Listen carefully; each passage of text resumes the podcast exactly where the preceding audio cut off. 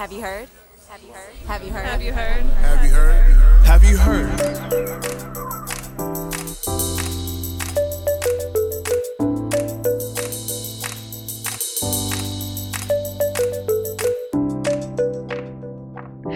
Welcome to Have You Heard? I'm Jennifer Berkshire. And I'm Jack Schneider. And Jack, I don't know if you remember, but quite a while ago, we did an episode with somebody named Richard Rothstein. I remember I was there. Well, Richard Rothstein wrote an incredible book called The Color of Law. And as we interviewed him for that episode, he basically laid out for us the way that things like redlining basically clustered African Americans into particular neighborhoods. And it really didn't matter what we wanted to know, he was there to tell us a particular story. His point really was that uh, the segregation that we see in American cities, particularly, but nationwide, is the product of very intentional policy, and that the way to combat it is with equally intentional policy. Well, I hope that listeners who haven't already heard that episode will go back and look for it. But in the meantime, we are moving on to the next iteration of the story. Yeah, uh, it's something that you and I have talked about recently, and that is uh, the sort of next wave of segregation that is happening in a kind of unique way in the sense that white people are moving back into city centers, and these are, uh, you know, middle class and affluent white people, and people of color and lower income people are moving out into the suburbs. And so there are some interesting changes afoot in terms of uh, school segregation and school integration. Our inspiration for this episode is a story that ran in the New York Times back in April, part of their Upshot series, which is data driven journalism. And what they did is they looked at census tracts around the country and they found something pretty startling. They found that in one out of six census tracts that are majority African American, white homeowners were returning, white people were moving in, buying homes, and that with very few of these housing purchases, the texture of the neighborhoods would change and down to sort of, you know, like the color of the door. Suddenly the door of a home would be a jazzy, ironic lime green. Jack, do you have a jazzy, ironic lime green door? Mine is blue, actually, uh, sort of a neon blue that contrasts with our red home. And it's interesting that you say that because, you know, there is research in, uh, you know, housing policy that has looked into when neighborhoods tip in one direct direction or another uh, demographically. And there are particular signals that get sent to particular demographic groups that this is a neighborhood for people like them. Uh, you know, you're sort of joking about the door, but there are aspects of home design that signal to people, um, you know, this is a neighborhood for people like you.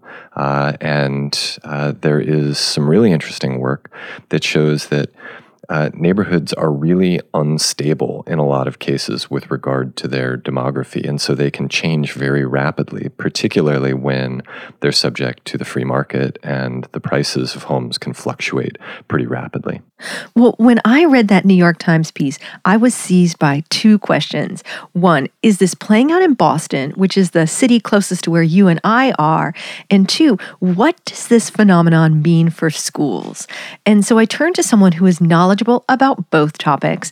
Yawu Miller is the senior editor of Boston's African American newspaper, the Bay State Banner, and he's been paying a lot of attention to who is and is not buying houses in Boston the majority of the buyers now in some parts of Roxbury and certainly in Jamaica Plain and in Chinatown, the majority of the buyers, home buyers, are white.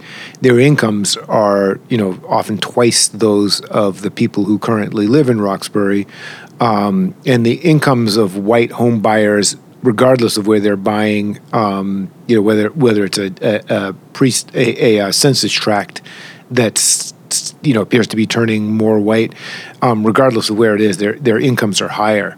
Um, so I mean, what what's happened is it's almost as if an, a, another economy has sort of been superimposed upon the economy that that you know currently exists in predominantly Black and Latino neighborhoods in Boston. What Yawu and others noticed was that African Americans in Boston are buying houses, just not in Boston. As wealthier white residents have been moving in, black residents have been leaving the city and moving south, about 25 miles south to Brockton. One of them recently shared his story with WGBH. It was just a wonderful, ideal place to live. There were parks for the kids, you know, there was green space. Unfortunately, when I started to look to purchase, we were talking in the stratosphere, six, seven hundred thousand dollars easily.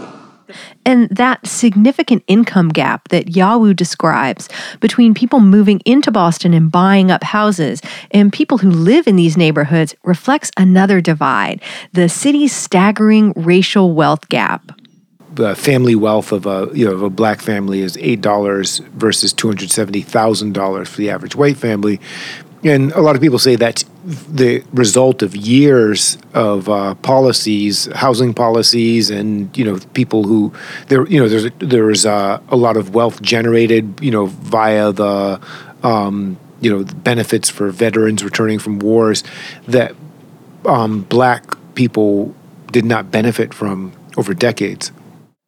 We need to pause here for a quick geography lesson. Boston is a series of neighborhoods whose names actually have little to do with their geographic location. The South End is actually north of the center of the city. East Boston is actually the northernmost neighborhood, while South Boston, aka Southie, is actually the easternmost neighborhood. And while we think of the racial and ethnic identities of these neighborhoods as fixed, they aren't the black population in Boston has historically been small uh, up until the middle of the 20th century. It was like, you know, 10, uh, uh it, it, was less than 10%. Um, and in the, in the 1800s, um, you know, when it was about 2%, most black people lived on Beacon Hill, which at that time was the inner city. Um, it's now one of the wealthiest neighborhoods in Boston. You know, it's a very old neighborhood. Um, so when my great grandfather uh, emigrated uh, immigrated to the United States from Jamaica, um, you know, he came through New Bedford. He was a whaler. He got off the whaling ship in New Bedford and then made his way up to Boston. Yawu grew up in a part of the city that's now seeing an influx of wealthier and whiter residents, a reverse of the white flight that shaped the neighborhood that he knew. I grew up in um, Roxbury uh, uh, beginning in the late 1960s. And um, when I grew up, I had no knowledge that the neighborhood used to be Jewish or used to be white. And my father would tell me that. And I, it just never clicked in my mind that like that was a possibility. Like you know, like I mean, he said it, and it just seemed like you know the olden days. Like it was like some kind of something that you'd see in sepia tone photographs. Once in a while, I'd run into like you know as I got older, you run into a Jewish person and say, "Oh yeah, I grew up in Roxbury," and they tell you exactly where. Um, one thing that kind of made it real for me was like I sitting down with an uncle who went to Roxbury Memorial High when it was 50% Jewish and 50% black. And there were a couple, a few other people, black and Jewish people in the room, and they were sort of telling stories about what it was like at Roxbury Memorial High, you know, in that period in the late 50s, early 60s. And thought, wow, like the neighborhood was really different because you could be in Roxbury when I was a kid and there were like a handful of Jewish families that stayed behind, but you could you could sort of hang out all day and not see a white person unless they were behind the wheel of a police cruiser, you know. Roxbury is also exactly the kind of neighborhood that Richard Rothstein described in The Color of Law when black residents of the South End couldn't get loans to fix up their properties and got forced out of their homes as a result. They ended up in Roxbury and a handful of other neighborhoods in the center of the city. And those are exactly the sorts of neighborhoods that are suddenly the places that wealthier, whiter homebuyers are now looking to live. While prices are going way up, they're still much lower than in the most gentrified neighborhoods. The neighborhoods um, that I described earlier, where blacks and Latinos live in the highest concentrations, um, are now the most valuable neighborhoods in, in, or you know the most highly valued neighborhoods in Boston. There's proximity to downtown Boston. There's proximity to public transit, and the housing stock is is gorgeous. And uh, so the real estate values have gone through the roof. Um, when you look at neighborhood that are changing, um, where the demographics are shifting, um, generally from people of color to white, it's that same central spine of the city. So uh, th- those neighborhoods could, um, you know, like within a decade, like change visibly.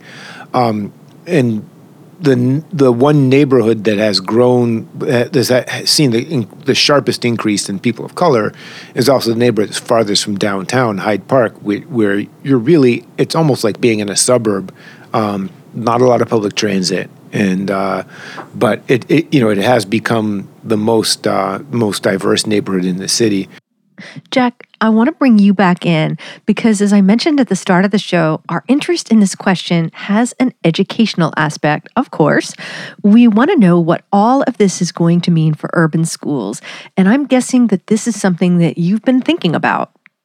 Yeah, it's definitely something that I'm interested in as well because, uh, as some of our listeners know, I live in Somerville, which is, for all intents and purposes, a neighborhood of Boston, although it's an independent city. And Somerville has been gentrifying lately. And it's been really interesting to watch that play out in the schools as we have seen uh, the city gain greater potential for integrated schools in terms of a kind of shifting demography in the school district that would make the school district as a whole one of the most wildly diverse districts in America.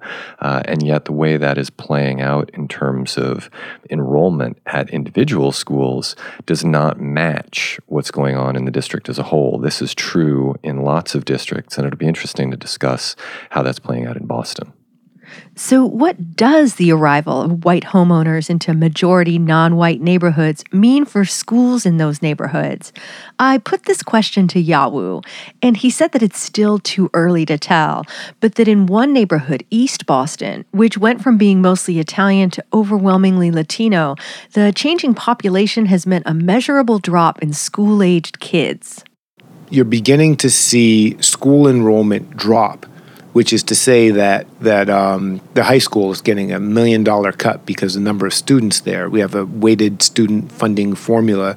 Number of students there have dropped so has, has dropped so precipitously that you know it's forcing this you know million dollar cut. And it's not the only school in East Boston that's facing that problem. What you do see is as they're putting up new housing in East Boston, they're putting up studio apartments for $3,000 a month and one bedrooms, two bedrooms. But the the um, who's living there now, it's currently like 2.6 people per family, and they're designing for more for like 1.5 people for family per per family. So that um, you know you're seeing you're like people think we're seeing beginning to see um, you know gentrification having an impact in East Boston, and it's largely a renting um, a renting population. So that you know as we begin to see gentrification happen in East Boston, it could be a little bit more like Williamsburg than like in Williamsburg and Brooklyn, where things kind of changed overnight, than what you're what you've traditionally seen in Boston, where it takes like years for you know older homeowners to you know to sort of move into assisted housing and then young people buy their homes. In east boston it's just sort of like it seems like it's happening a lot quicker but you know it's er, it's a little bit early to call it so, Jack, that New York Times article that inspired this episode actually talked a lot about how architecture is a powerful indicator that a neighborhood is transforming.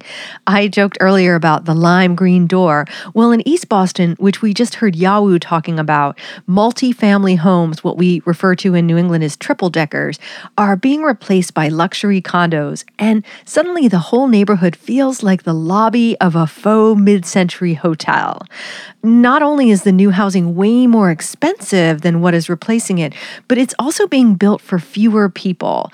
It's for couples without kids or for single people.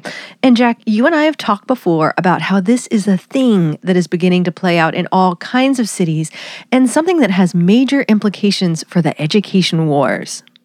Yeah, I think the main reason that that is interesting is that schools will be increasingly in competition with each other for a limited number of students and the per pupil dollars that are attached to them. Uh, you know, this could mean uh, rising number of school closures, uh, and it could mean that uh, particular schools end up with the lion's share of the resources. One of the major questions about the reverse white flight that we're now seeing in cities like Boston is whether these new residents are going to send their kids to public schools. I put this question to Yawu, and his answer surprised me. The white people who move into a black neighborhood first are the ones who are most comfortable who would tend to be most comfortable sending their children to a school that's predominantly black because they're moving into a neighborhood that's predominantly black so they would tend not to have like um, not to not to be as concerned. Um, w- what we noticed in the South End is that you know people you once people sort of once they had children they would often move out. Now they're staying, but that hasn't happened yet in any large numbers in other neighborhoods. And also the number of white people with children in the South End it's not quite as high as the number of people of color with children. It's still like 40% people of color because remember, like these neighborhoods, these inner city neighborhoods, have for a long time had high percentages of of uh, of affordable housing, permanently affordable housing uh, developments. So the South End, uh, you know, there there are housing developments that are predominantly black, predominantly Chinese, predominantly Latino, and they still make up a large portion of the school population in those neighborhoods. Um, there are desirable schools in those neighborhoods that that are mixed or or predominantly white, and then there are sort of like less desirable schools that are predominantly people of color that are struggling. I mean, you've got some of the greatest wealth disparities in Boston are in the South End, where you know there are million dollar, uh, you know, multi-million dollar townhouses, and then you know housing projects where people are on fixed incomes. Jack, I'm curious to get your take on that. We have white residents moving into non white neighborhoods where the schools are also predominantly non white. So we know from research that white parents will go to great lengths to avoid sending their kids to majority non white schools. But I think Yawu's point is that these transplants may be viewing these neighborhoods and potentially their schools differently. That's true. And at the same time, it's important to recognize the fact that their presence in a neighborhood then changes the nature of the neighborhood and signals something different to people who may not feel the same way that they feel. So I'm thinking, for instance, about uh, a family that may not have the same level of comfort in sending their children to a majority non white school, but who may feel differently when they see that for the last couple years, uh, the kindergarten class in a particular school has become whiter and whiter. Um, they then would be attracted to that demographic change, and you would actually see that change begin to be exacerbated, where you would see incoming kindergarten classes growing whiter and whiter, which at the same time as it's attracting particular kinds of people, might be driving other kinds of people away from the school. And as a result, rather than seeing a kind of interesting demographic shift that just brings in uh, one more kind of group to a school, it could actually mean that a school tips toward uh, a group that had previously been a minority and that you end up uh, basically displacing the population that had been there before. So it's really important, I think, to be watching uh, for trends and to be thinking about the kinds of policies that can promote school integration, taking advantage of some of these trends that are occurring, um, while also being aware of the fact that they won't necessarily play out in uh, integratory fashion. Well, one of the trends that Yawu has been keeping a close eye on is the inequitable distribution of advantage across the city. And the neighborhoods that were early to gentrify offer up some cautionary lessons. Right. So the North End, uh, uh, which was traditionally an Italian American neighborhood, um, and it's heavily yuppified. The Eliot School is one of the more desirable schools, and you know, in addition to um, you know it's seen as a pipeline straight into the exam schools. Uh, it's kind of taken as a given that you know your kids at the Eliot they're going to go to an exam school, and um, they also fundraise the hell out of that school so that in, in addition to the allotment they get from the central office, um, they're able to have art and music and all these other extracurricular programs that the um, the well-heeled uh, parents just kind of pull out their checkbooks and donate to. Um, so that's you know some parent activists has kind of tracked that across the city to see which schools have like the greatest amount of giving, and which schools have the least, and it's not at all surprising. It kind of follows like you know the income uh, segregation that we're seeing in Boston, and you know it's really where segregation in Boston is most stark is by income. You don't notice like you you know like we'll, we'll notice um, gentrification happening in neighbors like the South End and Roxbury because the, the color changes. But in this in South Boston, which has undergone profound changes and huge uh, increases in property values, you know, Irish working class people have just been sort of displaced by wealthier white people. That was Yawu Miller. He's the senior editor of the Bay State Banner, an independent newspaper that has been covering Boston's African American community since 1965. And I should mention that Yawu was also a big fan of the show. He listens to it with his mother and his son, which adds up to three different generations of Have You Heard listeners. A big thanks to the extended Miller family, and Jack and I will be right back to wrap things up.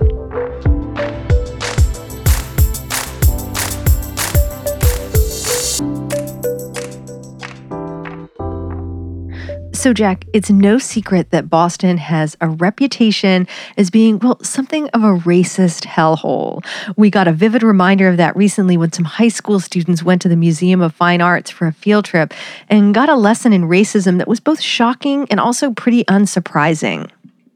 As an MFA member, I can tell you that I received their email blast that racist incidents had occurred. But you know, to their credit, it seems like they did actually issue uh, cease and desist letters to the couple members who had behaved so badly towards the students of color had been who had been visiting that day the reason I raise that is because stories like what happened at the MFA can make it easy to miss just how diverse this area is. And I have a handy stat here from a new report. There are 147 cities and towns that researchers consider part of Greater Boston. And between 1990 and 2017, every single one of them saw an increase in the percentage of people of color who live there. So, my question for you, Jack, is whether this is showing up in our schools. We've been working on a project for the last few months looking at racial integration in Massachusetts uh, and then across the large districts in Massachusetts. And what we're seeing is that the state of Massachusetts is becoming more racially diverse, um, and that, you know, if you define a racially diverse school in a particular kind of way, there are some more uh, racially integrated schools, but that no matter how you define it, uh, there is also a very sharp uptick in the number of highly segregated schools in Massachusetts. Uh, interestingly, within districts, we see that the large districts, somewhat not surprisingly, um, have the highest levels of racial diversity and tend to have the greatest number of racially integrated schools. They also have the highest number of racially segregated schools. And so inside districts like Boston, Worcester, Springfield, we see that there are schools that meet even the strictest definitions of racial diversity. Um, you know, places where there is no racial majority, uh, and we've done some data collection there where we've found that those actually tend to be the schools where students report feeling the safest, the most engaged. Um, they seem like really great schools. At the same time, within those same districts, we see some schools that are, uh, you know, 100% non-white, 95% non-white, and many that are 90% non-white. And so, what we're seeing is that as Massachusetts is gaining the demographic capacity for racially integrated schools across the state, particularly if there was a really thoughtful transportation plan.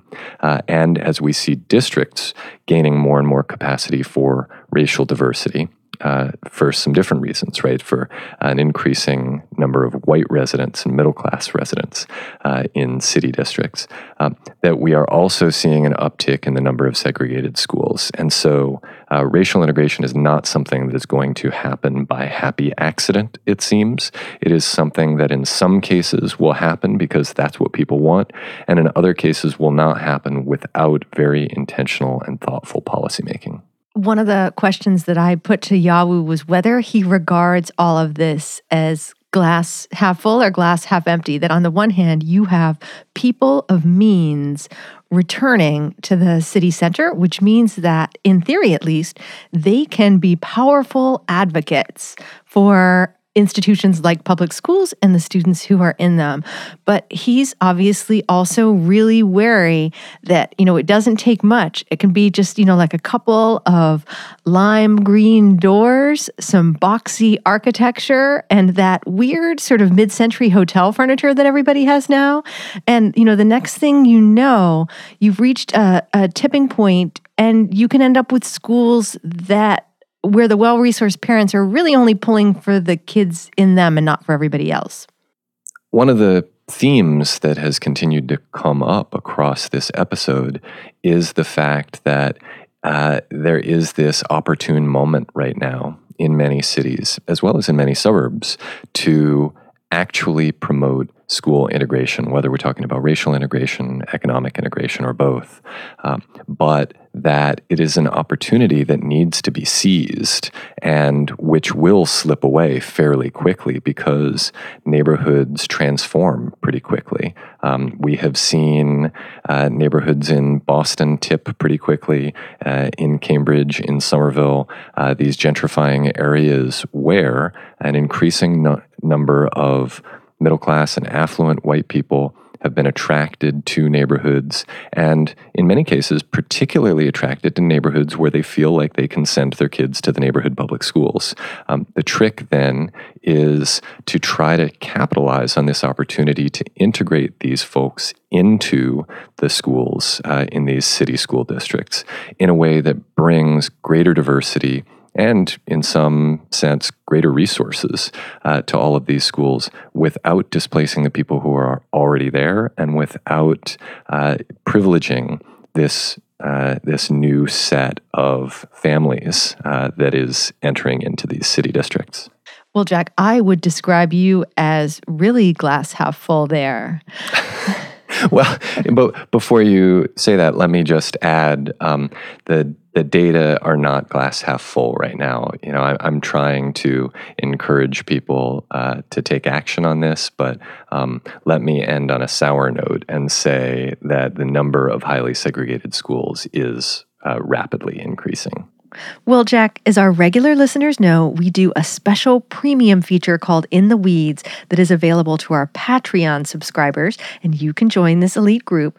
All you have to do is go to patreon.com and search for Have You Heard. For a small monthly donation, you get all kinds of cool extras, including our In the Weeds feature. And I thought that given what we've been talking about today, that we should use our time in the weeds to talk about what is for me a really uncomfortable question. Is it time to break the connection between schools and neighborhoods once and for all? Uh, before we give up on anything, let me also tell people that they can support the show in other ways uh, rather than by opening their pocketbooks. They can just open their web browsers and go to wherever they get their podcasts, give us a rating, throw us a few stars.